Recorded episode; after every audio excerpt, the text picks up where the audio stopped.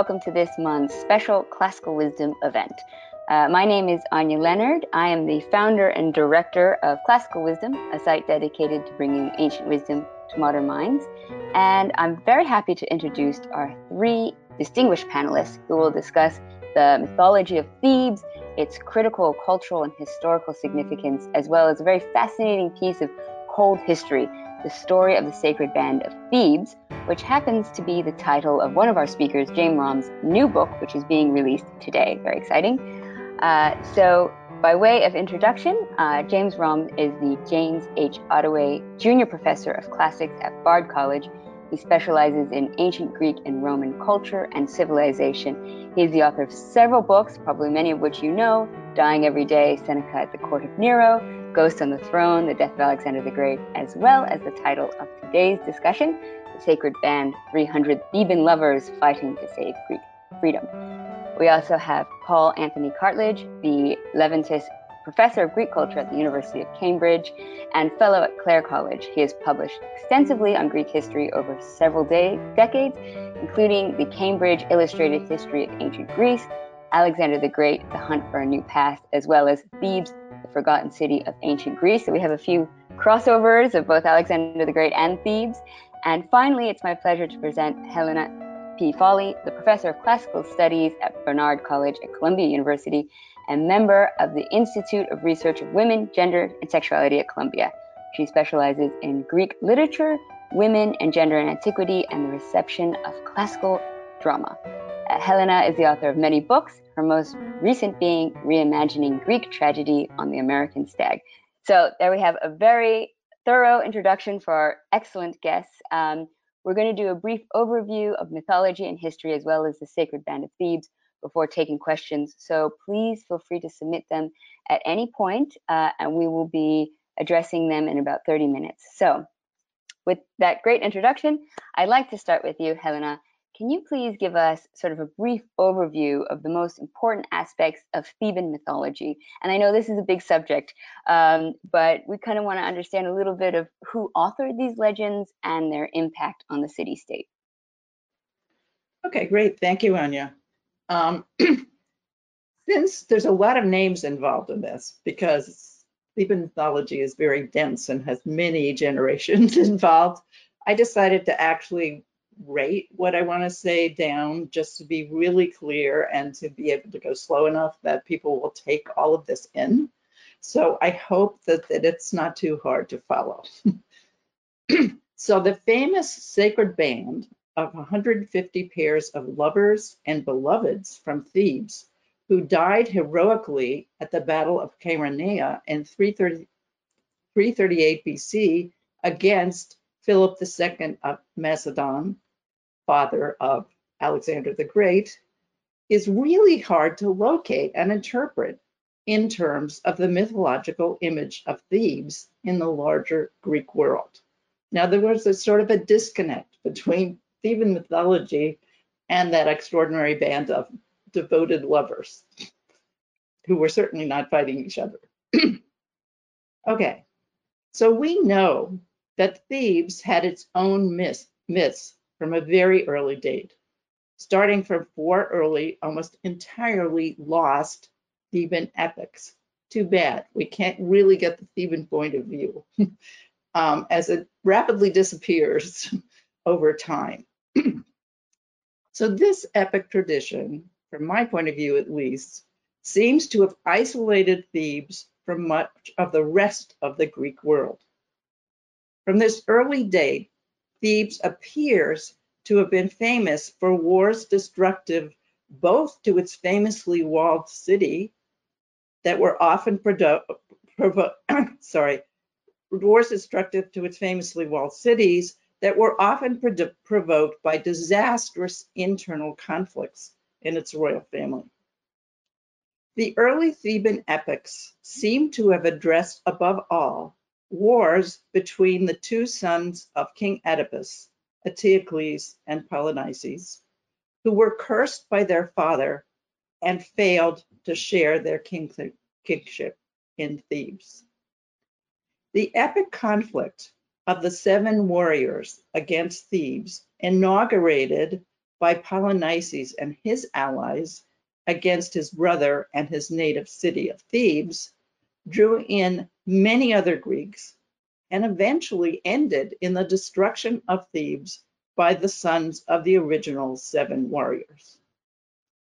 Since we don't have these lost epics, we know little about how they addressed the full range of conflicts in the Theban royal family.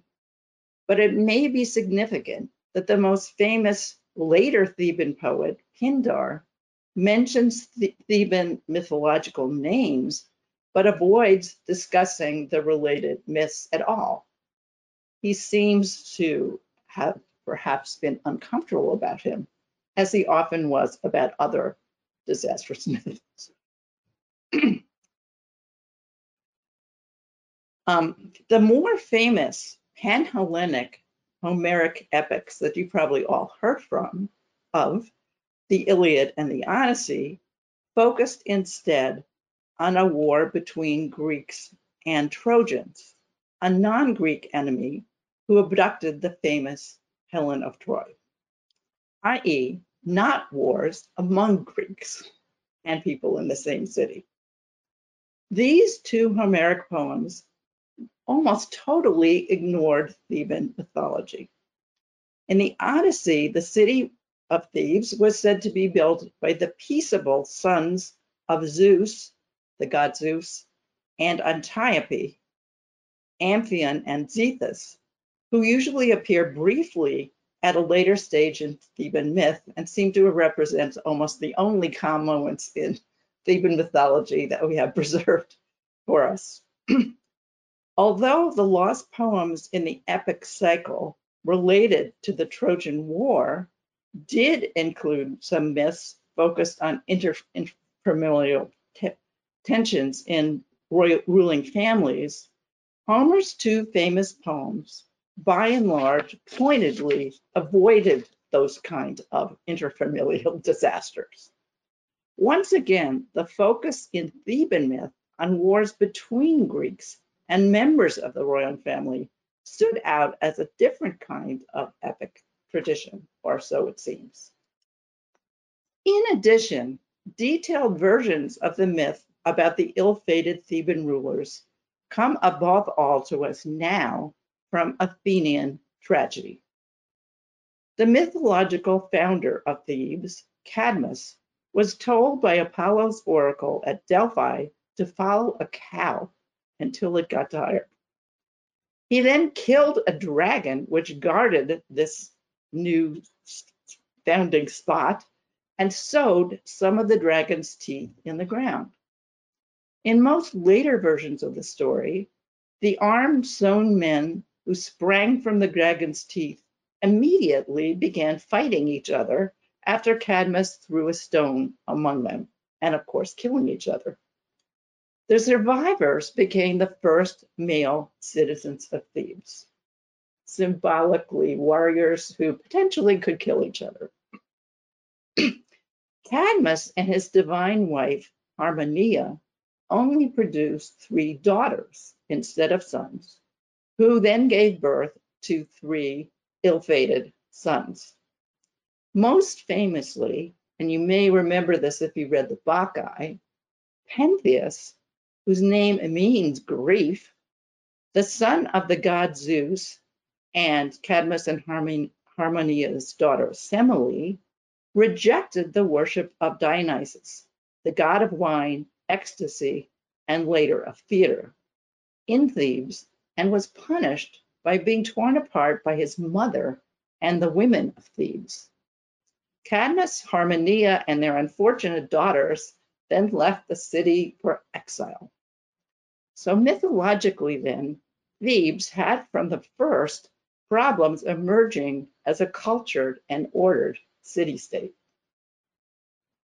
At a later stage, in the Theban dynasty, Oedipus's father, Laius, set in motion the misfortunes of his own Theban royal house.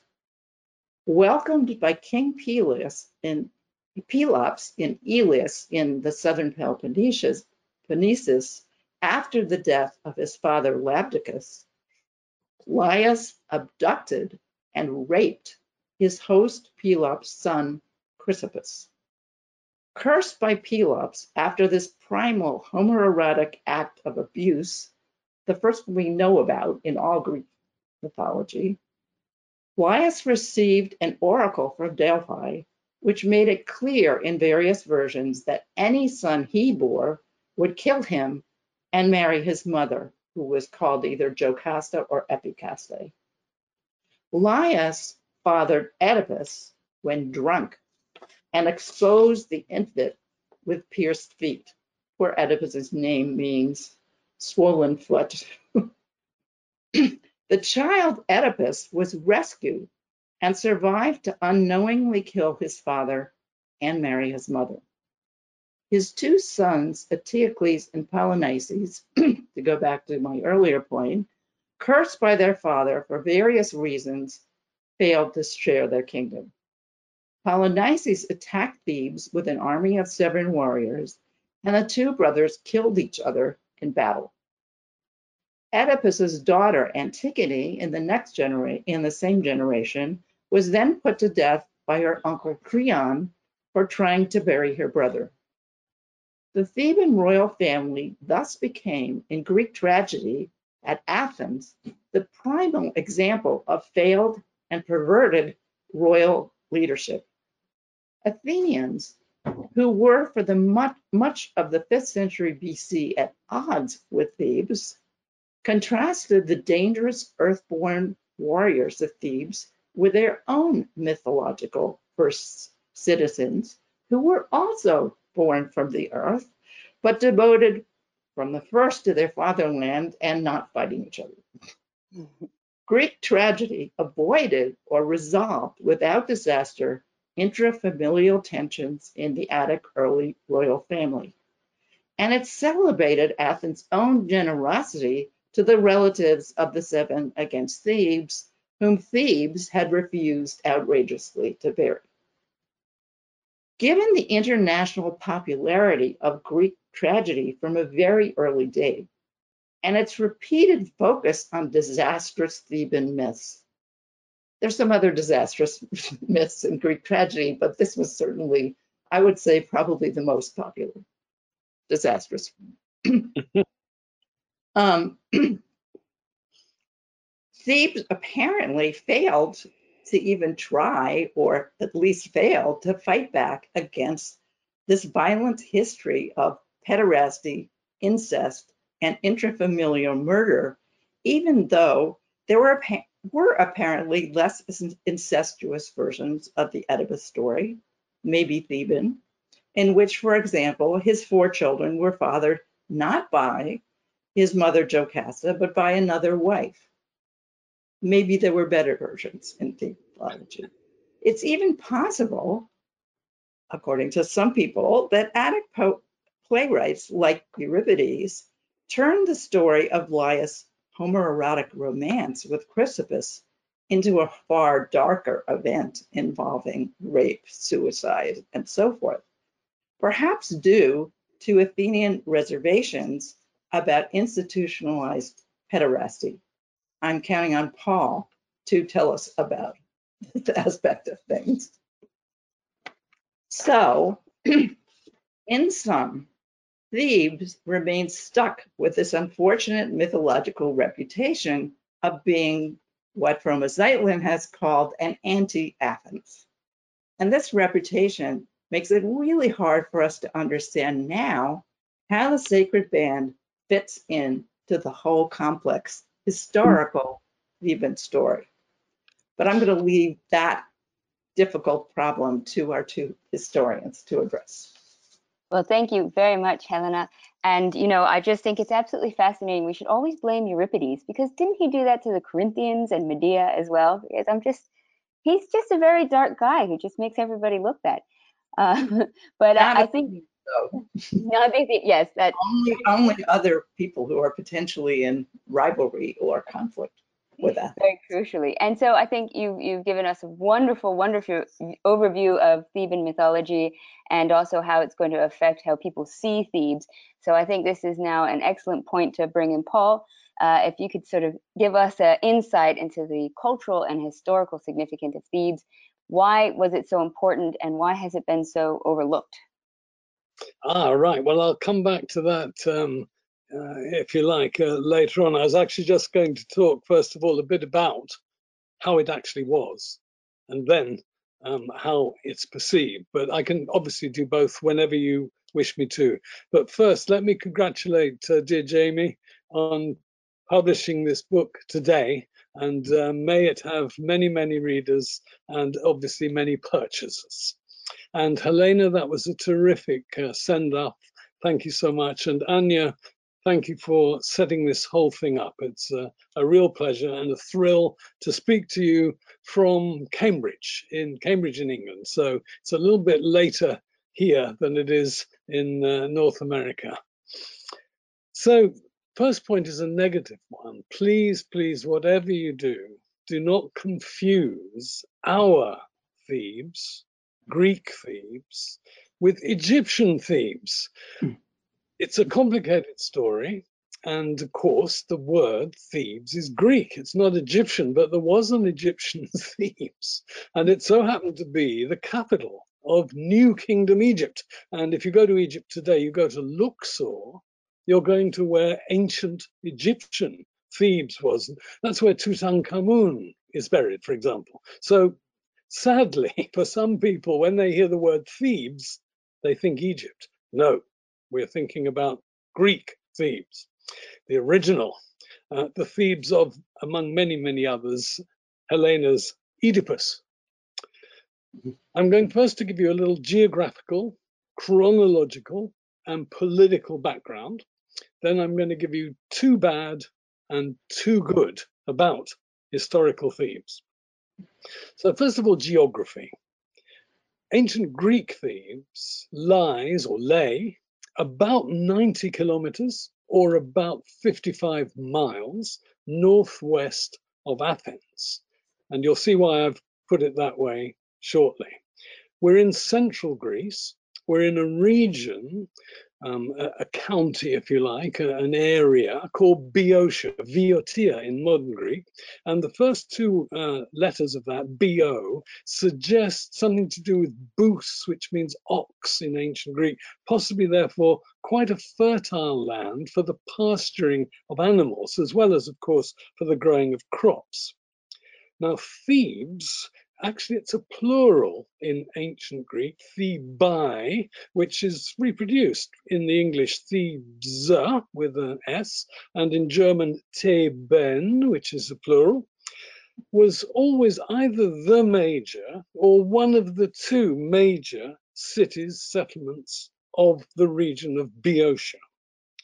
Now, the Athenians and the Thebans, for many years, did not get on just give you one very small illustration. It's a phrase, a cant phrase, of course invented by the Athenians, Boeotian pigs or Boeotian swine. The implication is we Athenians, we dwell in the mind and the spirit. We're not um, confined to the things of the flesh and especially of the stomach. We're not down there in the dirt snuffling for acorns. You Boeotians, and of course the Thebans were the principal Boeotians, are culturally uh, second rate, inferior at any rate to us. And that's one of the many myths in the modern sense of myth, not the ancient sense. It's a fiction, it's a faction which needs to be deconstructed. In fact, it needs to be exploded.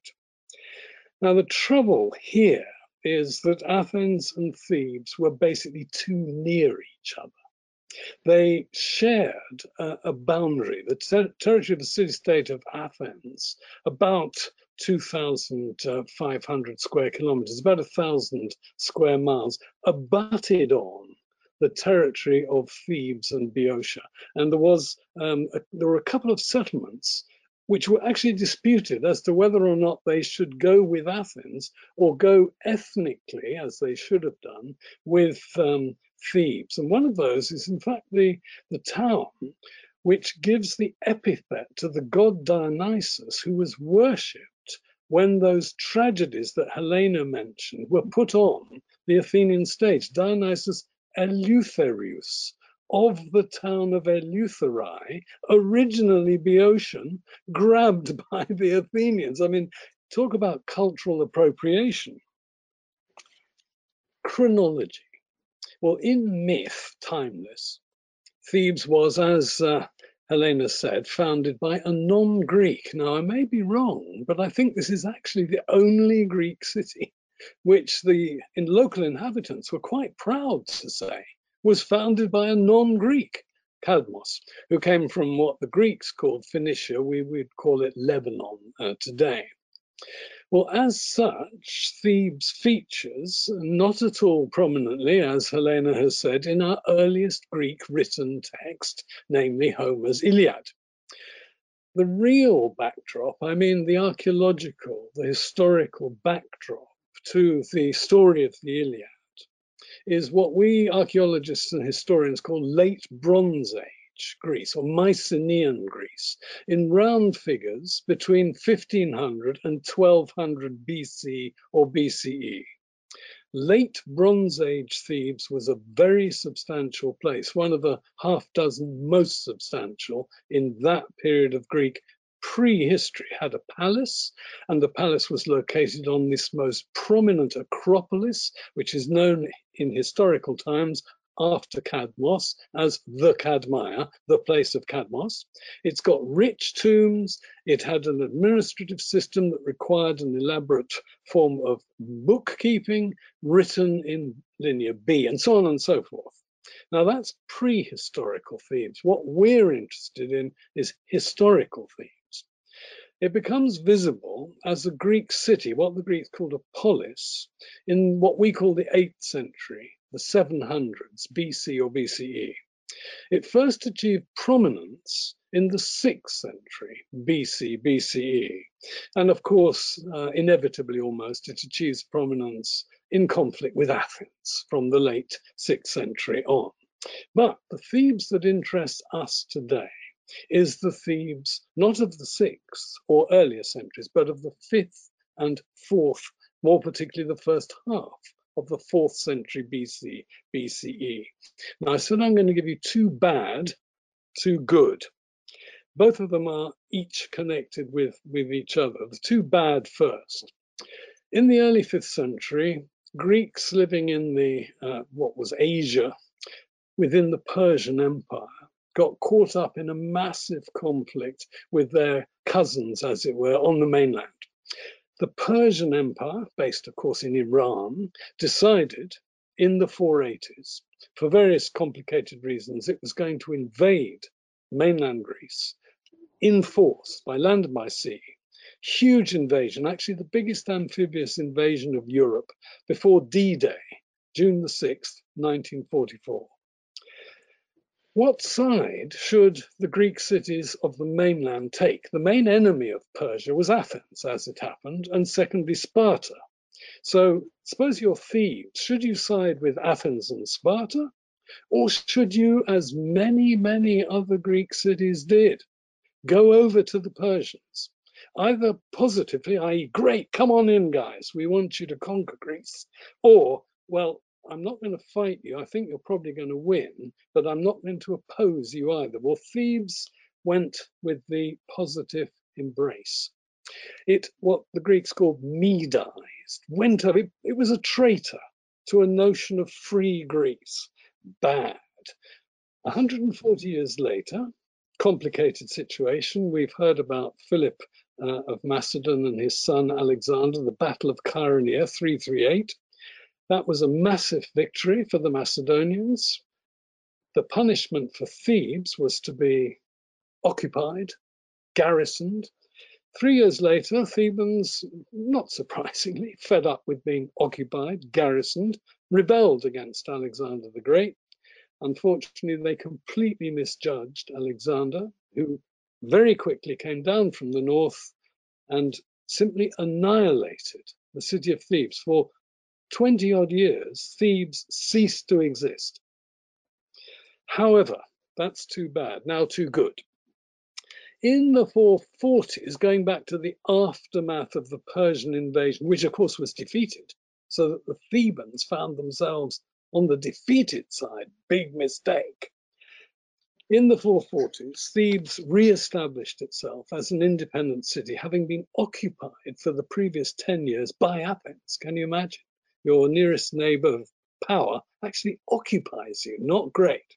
Anyway, in the mid 440s, having re-established their independence, they established also, this is very innovative, on the basis of a moderate version of oligarchy. So it's the rich who have the extra power but nevertheless moderately a new form of federal state. Now, you Americans, I imagine, are immediately pricking up ears. I am a federalist too.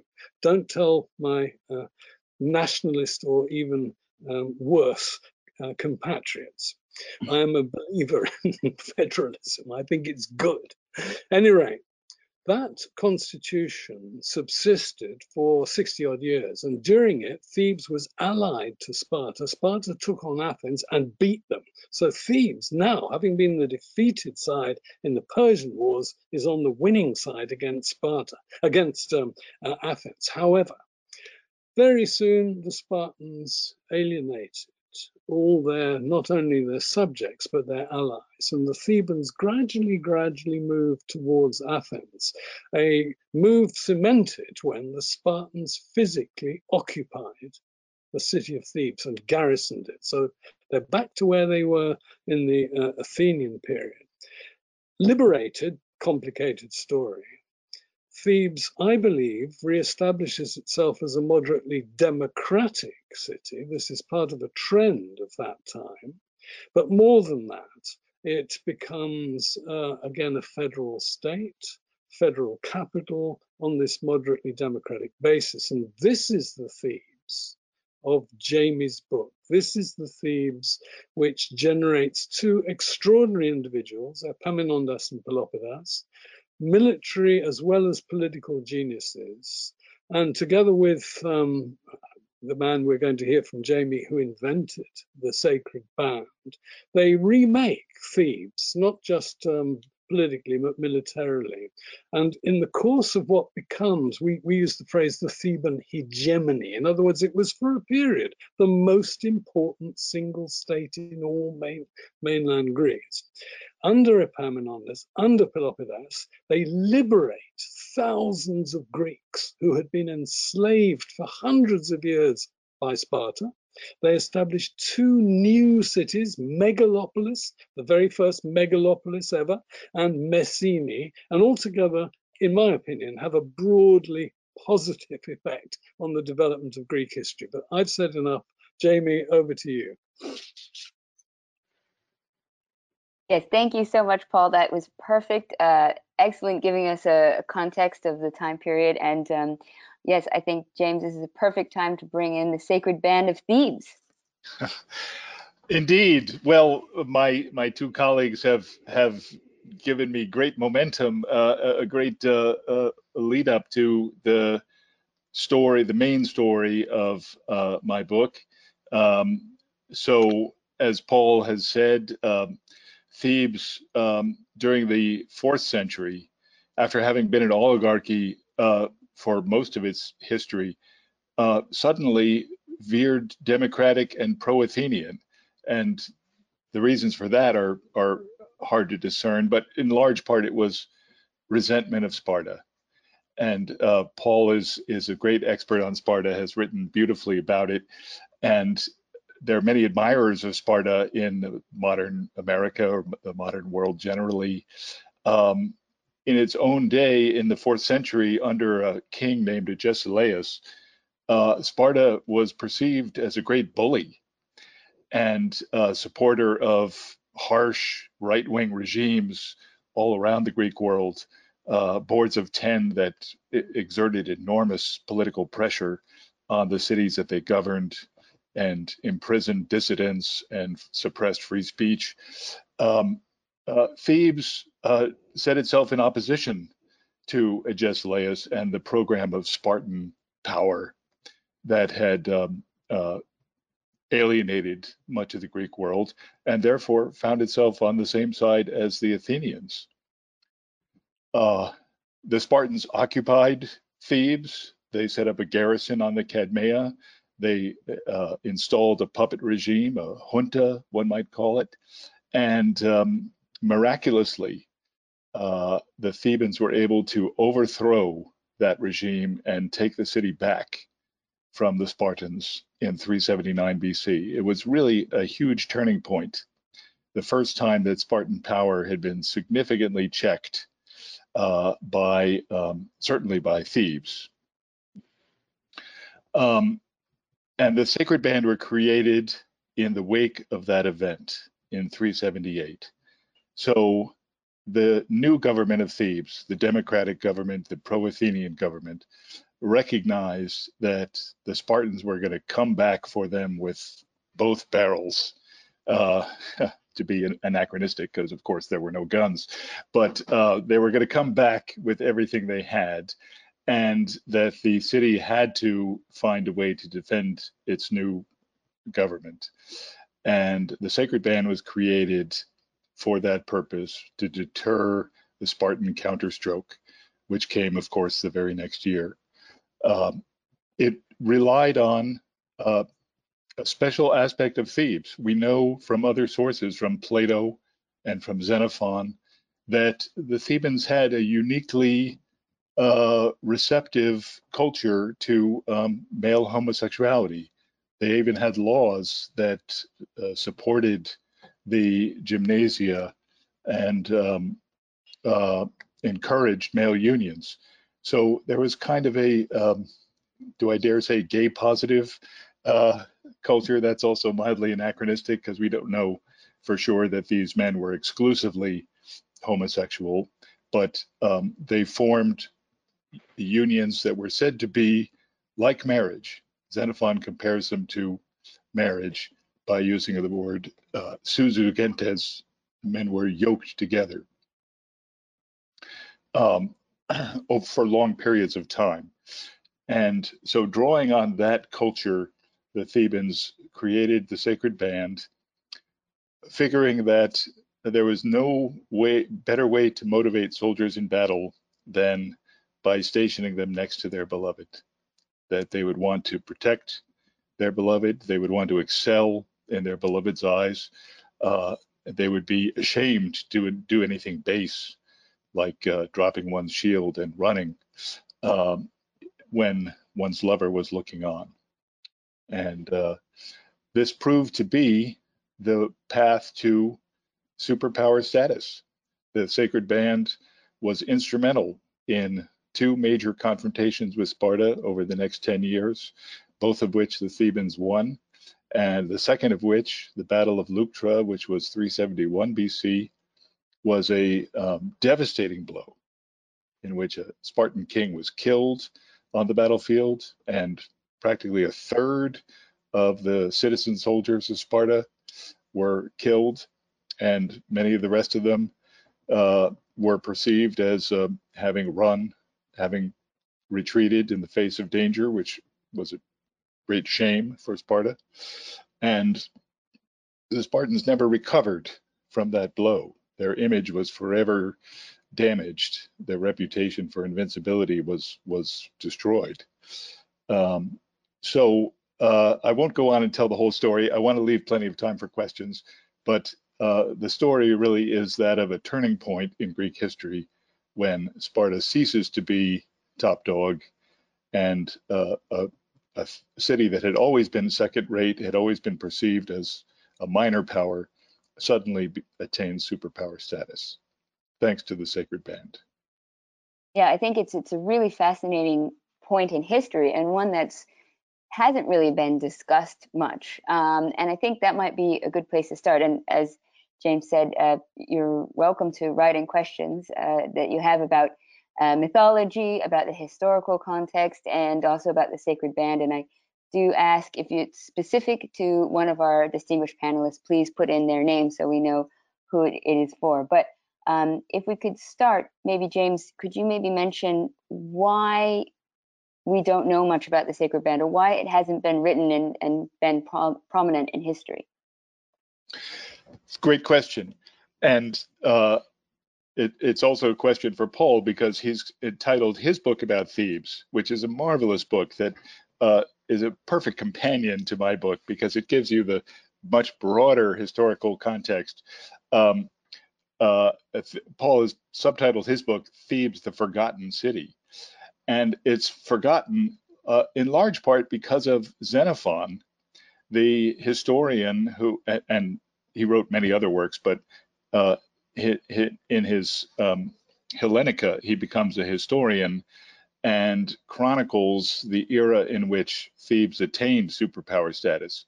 But he was a huge admirer of Sparta, had actually fought for the Spartans under King Agesilaus, and was a beneficiary of Sparta. He lived on an estate that they provided him. And he did his level best to obscure the glories of Thebes, uh, robbing them of the uh, the credit that they they ought to have gotten for their achievements of the 370s and, and 360s. And uh, he doesn't even mention the founding of Messene, which, as Paul described, was a huge event, a, a turning point in that it allowed the uh, Helots, the enslaved population of Sparta, to escape and to have a safe refuge. Um, he glosses over it entirely. Uh, so Thebes has suffered for 2,500 years from the obscurity that Xenophon tried to uh, tried to consign it to. Yeah, maybe um, Paul, if you don't mind expanding a little bit beyond Xenophon of, of why Thebes has uh, gotten a bit lost. And I do actually have a question for you as well is why did the Thebes welcome the Persians? So maybe the two can be correlated. Well, the first point is Jamie's completely right so far as the glory days of Thebes are concerned. And on the other side, the Thebans themselves did not generate, did not produce local historians who were national historians of the stature of Thucydides back in the fifth century and Herodotus before Thucydides. So there was nobody to give Thebes in the fourth century its due. Herodotus starts his preface by saying that I'm going to give those Greeks and non-Greeks who achieved great and wondrous deeds, their due memory, their memorial. So there was no one like that. And as you say, Jamie, Xenophon went out of his way to do the opposite. But in the broader span of things, there was um, very, very rarely any great um, national historian, as it were. You can count them on the fingers of one hand. So it's simply that.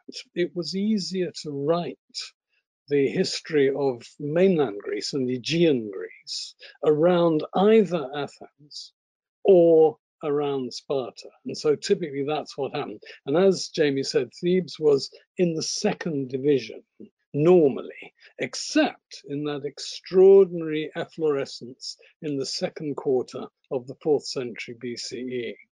So it's forgotten, um, I called it forgotten, because actually the ancients themselves, that is both the Thebans and non-Theban Greeks, chose not to make it central.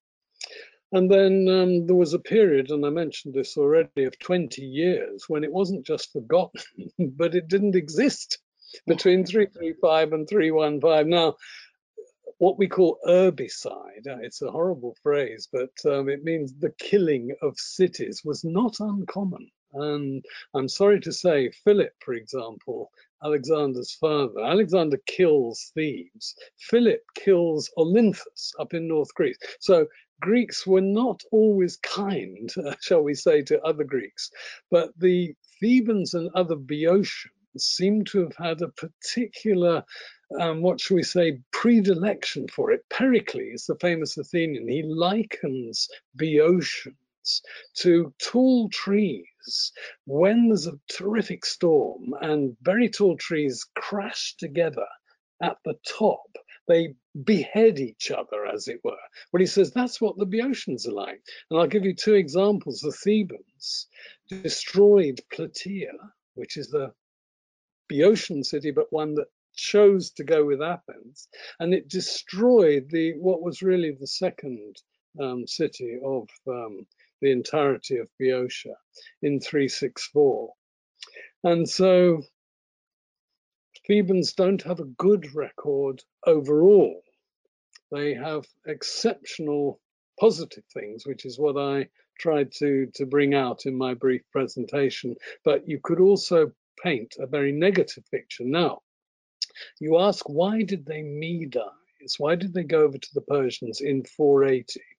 They were the southernmost major city or city of any size to go over to the Persians. So north of them, all the way up through what's today uh, northern Greece and Bulgaria, all the way to the Hellespont, that's the Dardanelles, those cities, those Greeks, had by and large already gone over to the Persians.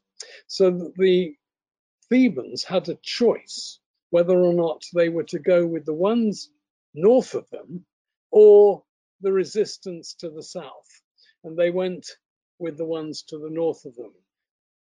An excuse that was given later, now whether this is actually factual or whether it's in fact just a you know extenuation. You see in 480 we didn't just have an oligarchy. We had a very nasty narrow if you like reactionary oligarchy the sort of oligarchy that so hated the democracy in athens that it would side with any power that was the enemy of athens. Now of course sparta wasn't a democracy but it was a funny mixture of all sorts of um, regimes. But insofar as Thebes' main enemy was Athens, insofar as Persia's main enemy was Athens, my enemy is your enemy. There was a kind of natural affiliation and affinity. Is it an extenuation? Should the Thebans have been bolder? Should they have been patriots in a Hellenic sense? Well, in retrospect, yes. But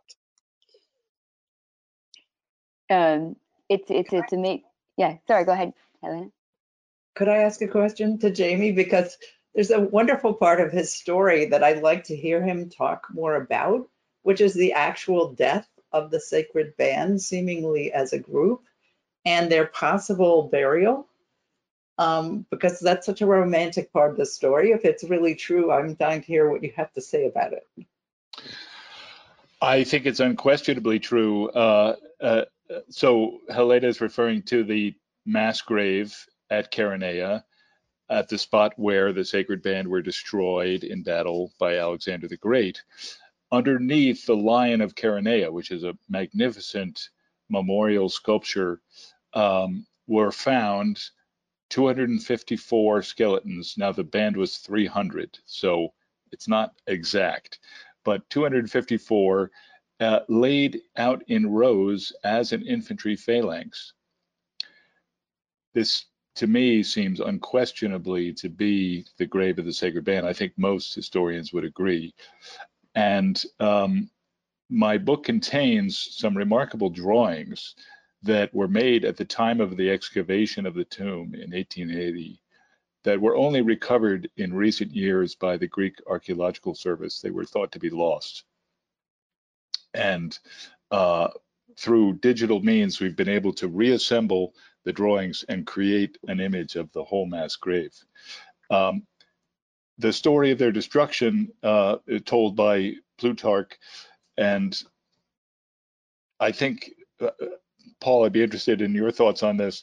I think that the Macedonians recognized that the sacred band had uh, symbolic value as the defenders of Greek freedom, and to destroy them to a man was to quash any form of Greek resistance, to show the Greeks that there would be no resistance to Macedonian domination. Perhaps this is the time, if I may mention, that of course homoeroticism or even full blown homosexuality institutionalized was not unique to the Thebans or the Boeotians. The Macedonians had a version of it. The Spartans had an even more institutionalized version, I believe, because I think in order for you to become a Spartan, you had to have gone through one of these pairing relationships. And there is a, it's a story, of course, who knows, but Philip is said to have looked over the deaths, the actual corpses of the sacred band and said, these did not die without virtue. In other words, there was a, a feeling in parts of Greece that maybe the way the Thebans did homoeroticism, uh, they were unique in having the sacred band, was not entirely admirable that there are better ways of conducting one's sexual life. That it was controversial. We know this mainly from Athens. Most of our sources are Athenian. But Philip, I think there is, uh, as it were, conferring um, virtue upon, agreeing that uh, they were truly men. And the Greek word for virtue um, is normally, uniquely, sadly, applicable only to men. And there are various versions of it. Masculinity can be expressed in various ways. And one compound word, andragathia, means um, particular excellence as being a man. And if you're a Spartan or if you're a Theban, you believe that you, ex- uh, as Jamie's already said it, and in the book, you express this at, its ultimate through um, homosexual, homoerotic uh, feelings and dying for your um, lover or your beloved. Well, that's uh, the ultimate, surely. Uh, Epaminondas mentioned him. He died with his then beloved. He never married, by the way. So he's like Plato and St. Paul, these extraordinary people, Jesus, who have had massive impact on world culture and yet did not conform to the most normal, basic social institution, namely uh, heterosexual marriage. So um, it's complicated, but it, it, happens to be, I think, a particularly strong and interesting instance of um, a phenomenon which too often is slighted or even, of course, despised. So, you know, just pointing out that it was complicated then, it's still complicated now. Um, now we have a few more questions that are coming in, uh, so I would love to ask. This is another sort of military-based um, question that regarding the sacred band. Um, beyond the homoerotic setup, was there something that was special about the sacred band that was allowed them to beat the Spartans? A different war strategy or fighting style, or was it the bond among the men that made it up? I think that would go to you, James. Well, um, um, we know that the band were housed at state expense on the Cadmea, uh, the Acropolis of Thebes, and therefore presumably they were kept in uh, service, drill, and training year round. And that is a system that uh, adapts the Spartan system in which citizen men were constantly in military camp, in drill and training, even when they weren't called upon to fight. Sparta had been the only city to, to use that system up until the time when the band was created. Um, most cities simply used citizen militias when needed. They didn't have a standing army. So in a sense, Thebes was adapting the strategy that Sparta had used of creating professional soldiers creating a standing army, but only using a small portion of the citizenry, not the entire population. Yeah, and I think there's times when that sacred band, because they were smaller and more nimble, they could sort of maneuver in ways that perhaps a larger army might not be able to. Yeah. Yes. It's absolutely crucial how they were used in a phalanx. In other words, we hear of them fighting on their own. There's a early instance, but the battle that Jamie mentions, that as it were changed the world, the Battle of Leuctra 371, it was crucial that whoever was the overall general knew what to do with them, where to position them, when to release them, and all that. Well, the overall general was Epaminondas, but the commander of the sacred band was his, as it were, sidekick, Butch Cassidy, as it were. Um, and um, he was um, called Pelopidas. And so, absolutely crucial was when that band was released as the shock frontline body next to the regular army, which was already pretty hot, but also Epaminondas put the best troops on the left, which is unusual because then they were opposite the Spartans and they smashed the Spartans. Secondly, he deployed his army many, many ranks deep, 50, not the usual eight files deep, 50, six times as deep as a normal Greek army, and so won the battle utterly decisively. Um, moving back to mythology for a moment, this one goes to you, Helena, that uh, there's a question from uh, David. How does the myth of Hercules fit in with the story of Thebes? And I guess Hercules is such an important character and Theban, so it would be good to tie him into this, into the background here. Well, that's totally right. Um, Hercules does have a total, uh, very intimate relations with Thebes as well.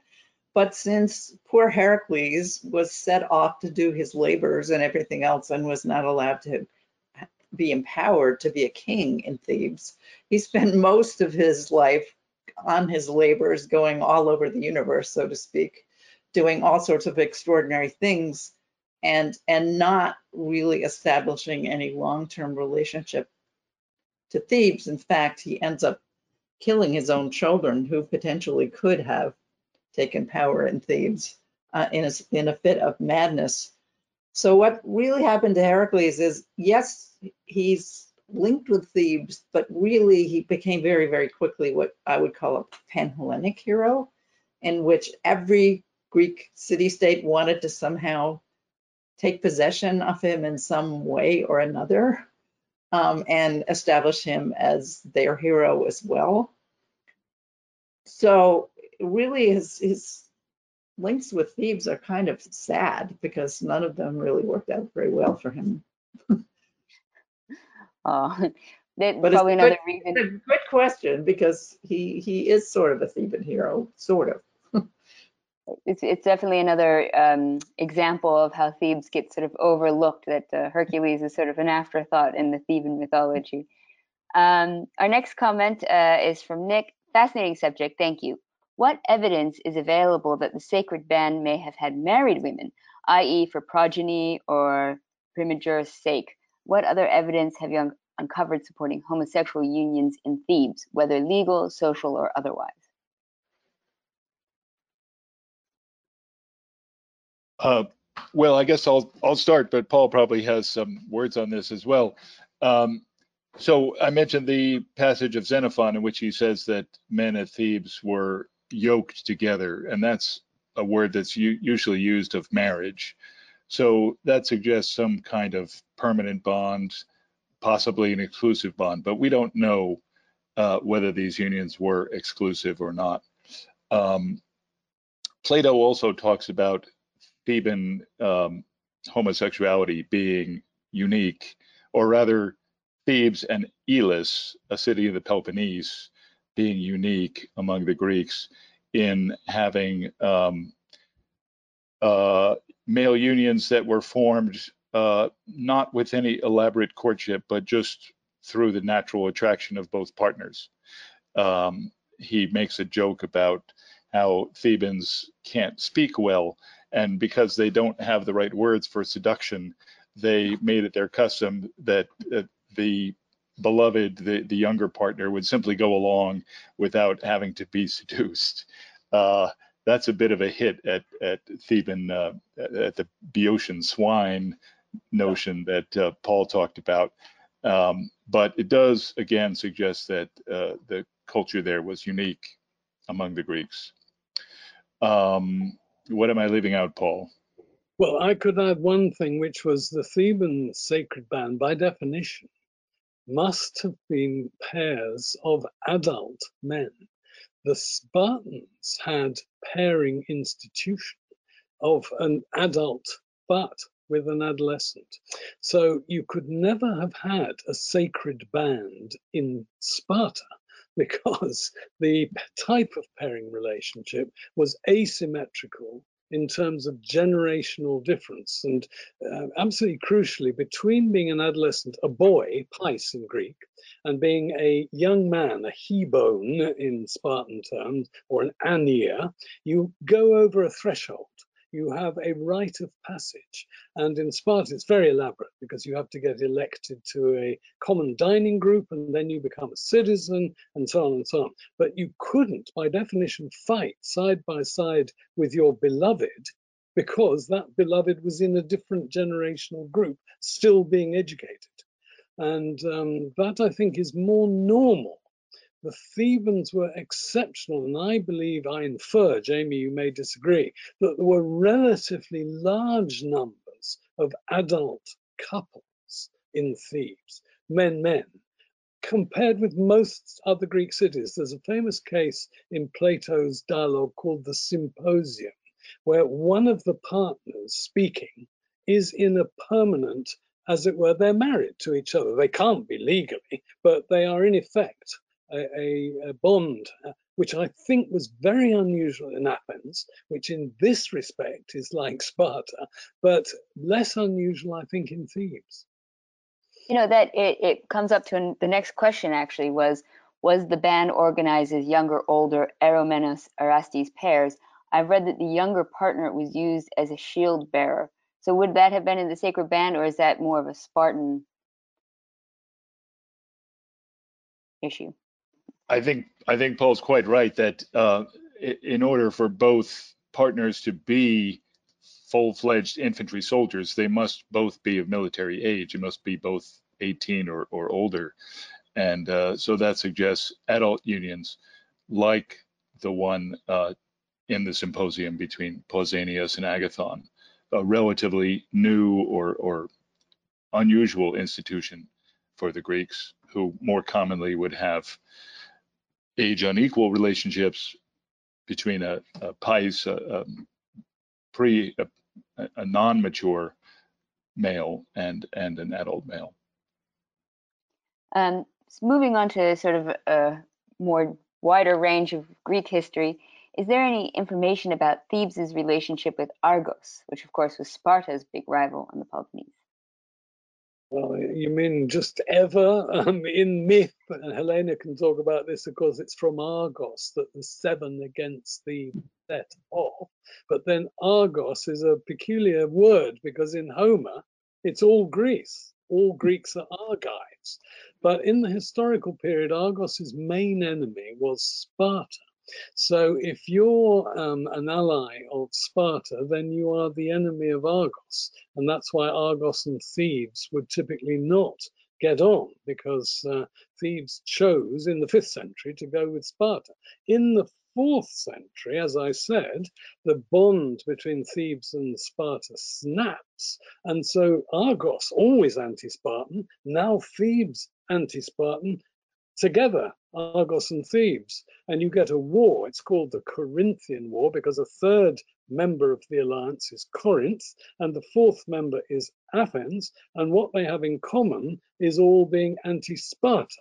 So you've got a quadruple alliance in which the war, which went on nearly 10 years in the 390s to the 380s, does have Argos together with Thebes. Another reason why Argos and Thebes before then would not have had much in common is that Argos went democratic much earlier than Thebes. So in other words, Argos follows the Athenian model way back in the 450s, 440s, and remains such. And that's why it tends to, to be very, very hostile to Sparta because Sparta hated any other city that had a democracy, and it tried always to suppress democracy in any other city and to support oligarchy because it happened to think that the masses uh, of other Greek cities, at any rate, were worthless. Sparta's itself a very odd combination of oligarchy, kingship, and democracy. It's unique, so it's not any one thing or another it's amazing to think that nowadays we sort of have this, um, you know, theories that we should be spreading democracy, and that in the ancient world, it's you've got to attack any democracy. Well, one reason is, of course, in the ancient world, all forms of political constitution were direct. So suppose you're a rich, well-educated man, even in Athens, and your vote is worth no more than an illiterate peasant's vote. What do you think about that? Well, it's normal. It, Aristotle took it actually as the guiding principle of his um, way of analyzing all politics that the poor tend to be democratic because it flattens out differences of birth, wealth, education between individuals. We're all equal as citizens. Whereas he says the rich, they'll do everything they can, and some very nastily, to establish themselves as oligarchs in power, narrow regimes, even to the extent of, as Jamie was saying, killing off um, any Democrats that they don't particularly like. There's a famous example in Athens at the end of the 5th century BC. It's amazing to think that uh, we haven't uh, changed that much. well, yeah, yeah. Right. So, um, I think this would be a good uh, question for you, Helena. Did Theban women have a special arrangement given many of the men were unavailable from a gender background? Um, well, from a mythological point of view, actually, a lot of the, the, the Theban royal women that we know something about actually eh, eh, were powerful in many ways. I mean, if you if you think about Oedipus the King, which is probably the one play that people might have read, the Jocasta figure, who's Oedipus's mother, um, plays an extraordinary role in mediating between in the quarrel between um, her son King Oedipus and her brother and his uncle Creon. And she clearly has a role of authority in the situation, and then Oedipus has an enormous respect for her, a, a royal ability to take, you know, take a role in the kingship in various ways. And she had a wonderful relationship with Oedipus, despite the fact that he was her son. So really that's that's the royal woman I think we know most about. Although if we go back to some of the other um, stories of kingship in Thebes, um, the mother of Amphion and Zethus, who built the city of Thebes, um, also played a very important role. um, I mean, she, for a while, people tried to kill her off and make sure that she didn't have any children, but she, she kind of um, stuck to it and reunited with her sons and ultimately uh, enabled them to take charge of Thebes. So I would say most of the Theban women that we do know about in mythology are um, quite authoritative figures. I don't know about actual historical women in Thebes. Perhaps Paul, James, Jamie knows something about that. We're, we're Uh, extremely not not Thebes per se, but um, uh, my book has one very appealing uh, woman of Thespiae, which was another Boeotian city, um, Phryne, who later went to um, Athens and became a famous hetaira, a, um, a hired girlfriend, I guess you could say, uh, and um, she exhibited so much moxie and uh, accumulated enough wealth that after the city of Thebes was destroyed, as Paul described, the uh, urbicide of Thebes, she offered to rebuild the walls with her own money, provided that it would say in a, in a uh, inscription that uh, Phryne had had rebuilt the walls of Thebes.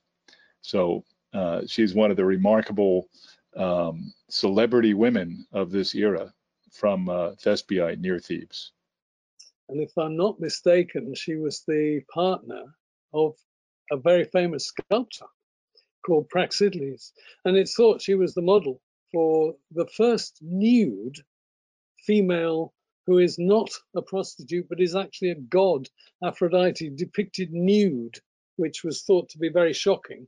But she was said to be the model. Her name means toad, you know, the animal toad.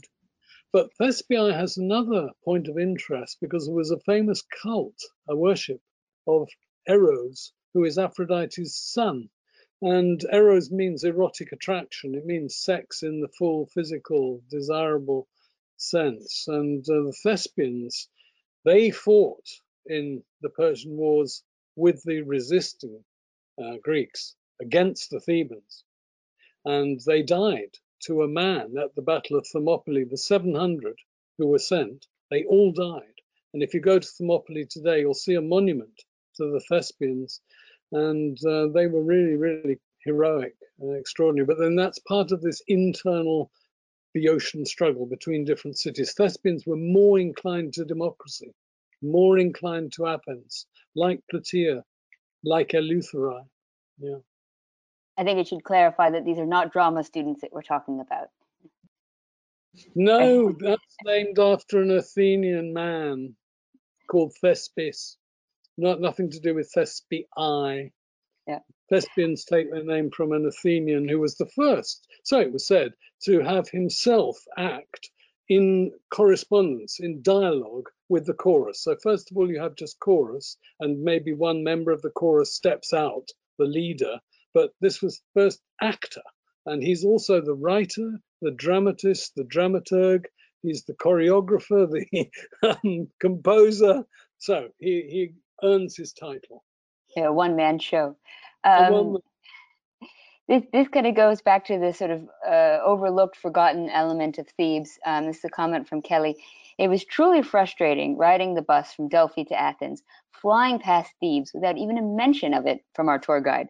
That said, are the lack of archaeological features. No Parthenon, the main reason Thebes is an afterthought on the Greek tourist scene.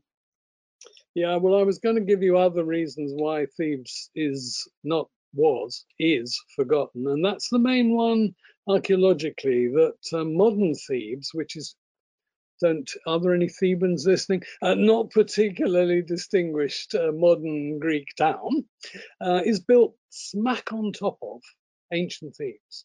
Ditto modern Sparta, and you get the same consequence that it's very hard to discover actually what the remains of original versions of Thebes are. And there is now, uh, as a sort of compensation, a really, really good museum. And so when you get a rescue dig, so you're building a house and you hit antique uh, remains and you declare them, which of course many builders don't, you then have an excavation.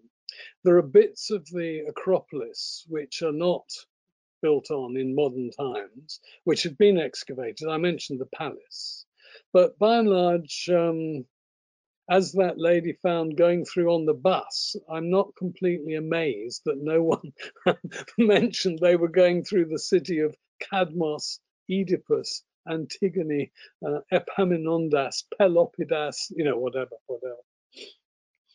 Yeah, from a practical standpoint, I always advise people when traveling around to Greece and Rome and Italy and such to go off the beaten track and find some of the archaeological sites that aren't on the main tourist attractions because they can be wonderful experiences and and sometimes they can still be pretty put together archaeologically and never commented on simply because you know like you're in Albania or something like that and you get the whole site to yourself and it's fantastic you know so um Yes, and that's especially true of Messini, the city built by the Thebans Yes. by Epaminondas in 370. It's way off the tourist trail, but it's a magnificent site, very well preserved. Absolutely. And yes, it would take you hours to see it all. It's it's huge, and yet very few tour buses will stop there. the, Yeah. the region, the, the place nearest to what uh, is ancient Messina is called Mavrommati, which in modern Greek means black eye. And so it's the evil eye. So it's not a well omened uh, part of Messenia. Um, our next comment was there was what was thought to have been a goddess in a small statue who was shown nude from about 35,000 years ago. I think that's the Venus um, statuette. Willendorf, Yeah. Willendorf, Germany, from Germany, yeah. Um, Yes, I, I, and there are many cycladic nude figures, but this was uh, uh, Paul's quite right that the Aphrodite of Knidos was the first full-length or monumental female nude that we know And of. a public monument. I mean, not just Public a private. monument. Yeah, yeah. Um, that's probably a very important distinguish distinction between the two. Um, for our next question, I think Xenophon uses uh, Susignami, if I'm not mispronouncing that, just a few times, or so a quick search tells me. He uses Susignami of Boeotians in an erotic context and speaks not of adult-adult, but adult-pious relations. Where does he use it with regards to the sacred band or of the soldiers? He, sorry, he, he doesn't use it of the sacred band. He uses it of male couples at Thebes, and he does use it of um, he does mention uh, Pais as one of the partners. But Paul, um, tell me if I'm mistaken about this, that Pais is not very age specific. It, it does not necessarily indicate a prepubescent male. It simply is the younger partner. It's up to the age of, well, I would say 18. You can be as old as 18 and you're still called a boy. What it means is you're not yet civically, not just physically, but politically a man. And uh, Xenophon also says um, that, um, uh, well, I'm sorry, it's not Xenophon, but uh, uh, Aristotle uh, says that um, uh, men and youths, men and boys pledged vows of fidelity to each other in Thebes at the tomb of Herac- Heracles and at the tomb of Iolaus, who was Heracles Eromenos, um, his beloved. And so the uh, these vows are again something we don't hear of elsewhere and suggest a kind of permanence that would transcend the maturation of the younger partner. Um, we're we're kind of coming up to the end of our time that you've all three given us uh, so graciously. So maybe this I'll make this one the last question. Uh, we've heard about some of the correlations between forms of military and governance, but is there any similar correlations between market conditions? In other words, was there a more or less free trade associated with between Athens versus Thebes or Sparta? Shall I pitch in a bit on that? I mean, two points. There's external and internal trade. And when Thebes was ruled by various forms of oligarchy, they were extremely hostile to the very notion of exchange. That was trade, and we use it in an English sense. You know, you're not in land, you're in trade, i.e., business. And you were even excluded from full citizenship if you had traded in the agora, in the commercial center, within the last 10 years. So Thebans were very hostile if they were upper class, elite, to any form of commercialization. On the other hand, goods were traded by individuals, whether Theban or Athenian, between the two cities. So they crossed borders. There was commerce. And for example, Thebes at one point in the fourth century had a problem with uh, its grain supply because wretched Spartans kept invading, destroying the crops, and then preventing the Thebans from sowing for the next year. So Thebans had to go out on the open market.